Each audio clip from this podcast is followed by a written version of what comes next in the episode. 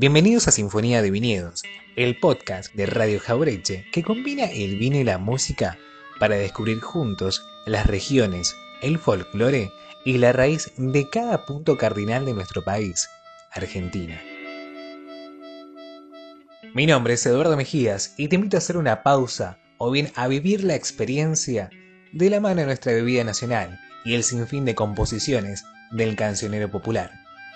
En este segundo episodio, Sierras Cordobesas, la milenaria ruta de los comechingones enmarca los viñedos entre rocas que tuercen la llanura y dan bienvenida a las ondulaciones precordilleranas.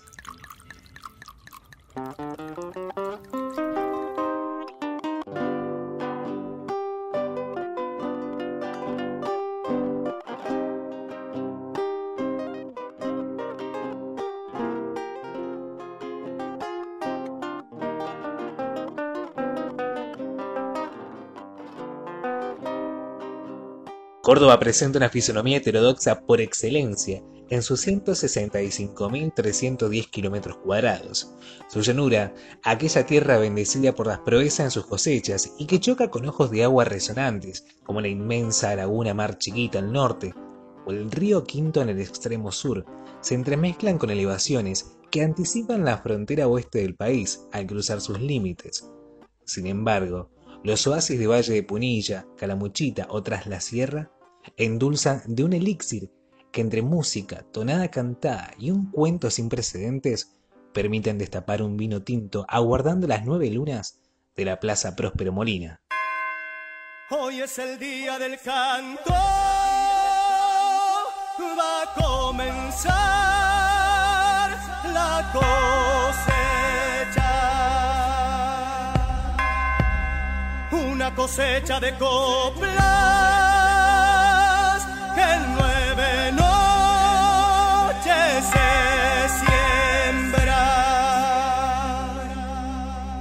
la céntrica o el corazón de la República. Lo cierto es que en sus sierras se empalman el potencial de sus racimos de uvas, cultivadas en cada vendimia y que hoy permite extender el trazo de la ruta vitivinícola nacional.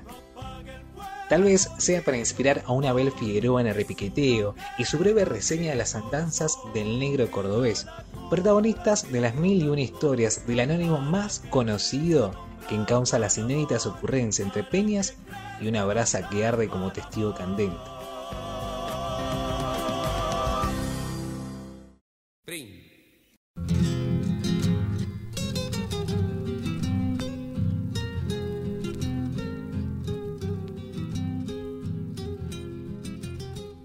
Alegre canta el zorzal en cuanto quiere aclarar y llega el viento de la quebrada trayendo aromas del tomillar. Así eternizaba Julio Tello en su samba Bellezas Serranas, la región que hoy nos proponemos a explorar en este segundo episodio. Tal vez en busca de ese aroma poetizo, o más bien ser testigos de la consagradora de rimas, domas y suele gastadas por ocho compases de una jota local. Nos detenemos en Colonia Carolla, la pequeña perla de jesuitas, para entrelazar las sierras cordobesas.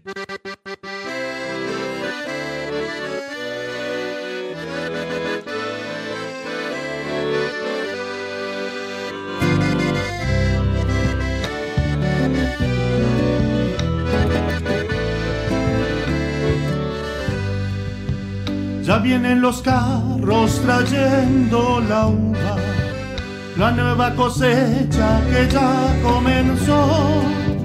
Nuevas esperanzas, nuevas ilusiones para los colonos de nuestra región. Nuevas esperanzas, nuevas ilusiones para los colonos de nuestra región. Apostada a 52 kilómetros de la ciudad capital, Colonia Carolla guarda en sus recuerdos más vivos ser el lugar que vio nacer el primer vino americano que llevó a la copa del rey Felipe V de España y su corte. En 1618 se fundaba la estancia Jesús María, que de mano de los sacerdotes jesuitas, en comunión con los pueblos originarios, iniciaban la producción de lo que hoy es una de las marcas más distintivas de la región, sus vinos. De aquella época data el establecimiento con casi 100 años de la bodega, fundada por la familia Nanini y que desde 2015 se invistió en Terra Camiare, de la familia Misau, con una capacidad total en vasijas binarias aproximadamente de 600.000 litros para la elaboración, crianza, fraccionamiento y estiva de vinos, Terra Camiare busca dar el salto definitivo para enaltecer la historia de los primeros cultivos. Su enólogo, Gabriel Campana, detalla la insignia identitaria que incluso parte de su nomenclatura. Eh, en realidad eh, es una bodega estructurada, retecnificada, si queremos llamar también, eh, ¿Por qué? Porque era una bodega antigua de una familia tradicional de aquí de Carolla. Eh, más, esa familia era de los inmigrantes que, que fundaron Carolla. En el año 2015 lo adquiere la familia Lizao, una gente que, que viene del negocio un poco más del agro, eh, pero también ellos son de Carolla, nacidos en Carolla y ahora tienen varias cosas en distintas partes de, de Córdoba, ¿no? Eh, como comentaba, dedicándose a 100% el negocio agrícola, ganadero, eh, actualmente. Y vieron en esto una posibilidad como de volver un poco a sus raíces eh, o a su, a su legado familiar, en cierta forma.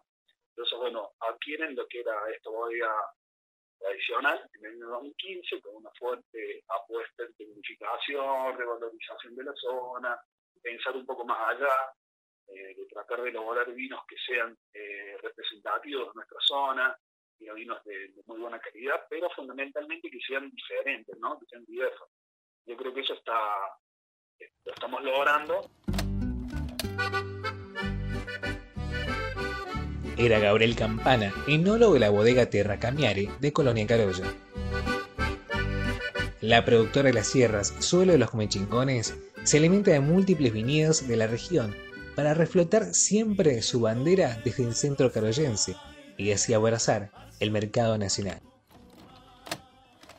Somos la única bodega que nos proveemos uvas propias y de productores amigos propios de Carolla y Quirino, que es el norte de y también de otras zonas.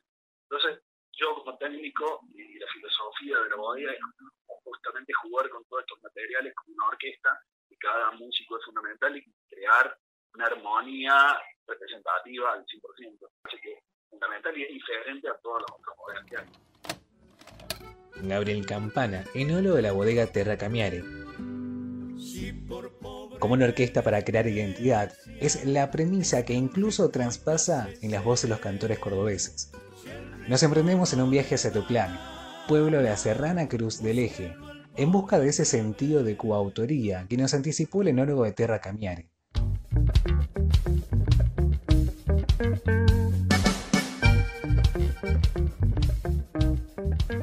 no más de 611 habitantes, permitió al dúo La Vuelta consagrarse como los hijos prodigios de aquel poblado con aroma tomillar.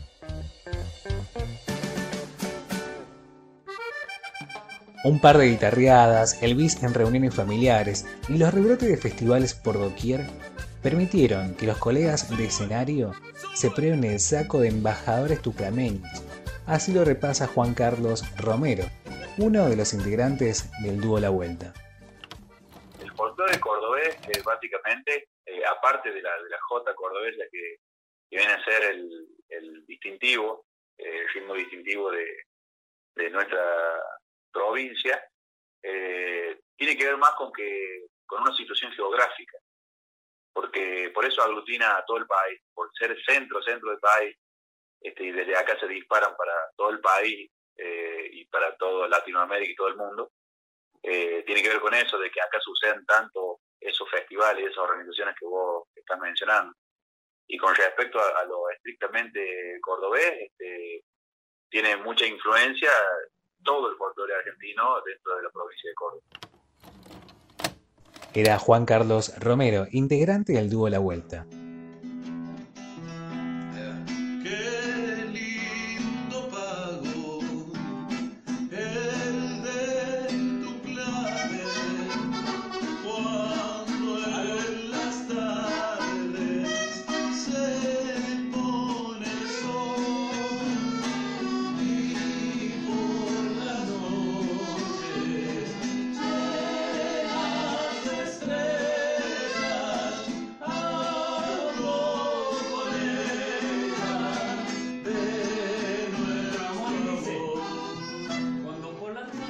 El vino es el disparador de los cuentos que buscan en cada fin de enero el resonante de los aplausos en el Atahualpa Yupanqui, o el que se perfila como la meta a superar luego de la aprobación real de los años de la conquista, ya lista su cuervo para engalanar la próxima copa en los rincones de un nuevo viñedo, o para dar a luz a las voces que moldearán las ondulaciones serranas a miradas de un viejo zorzal.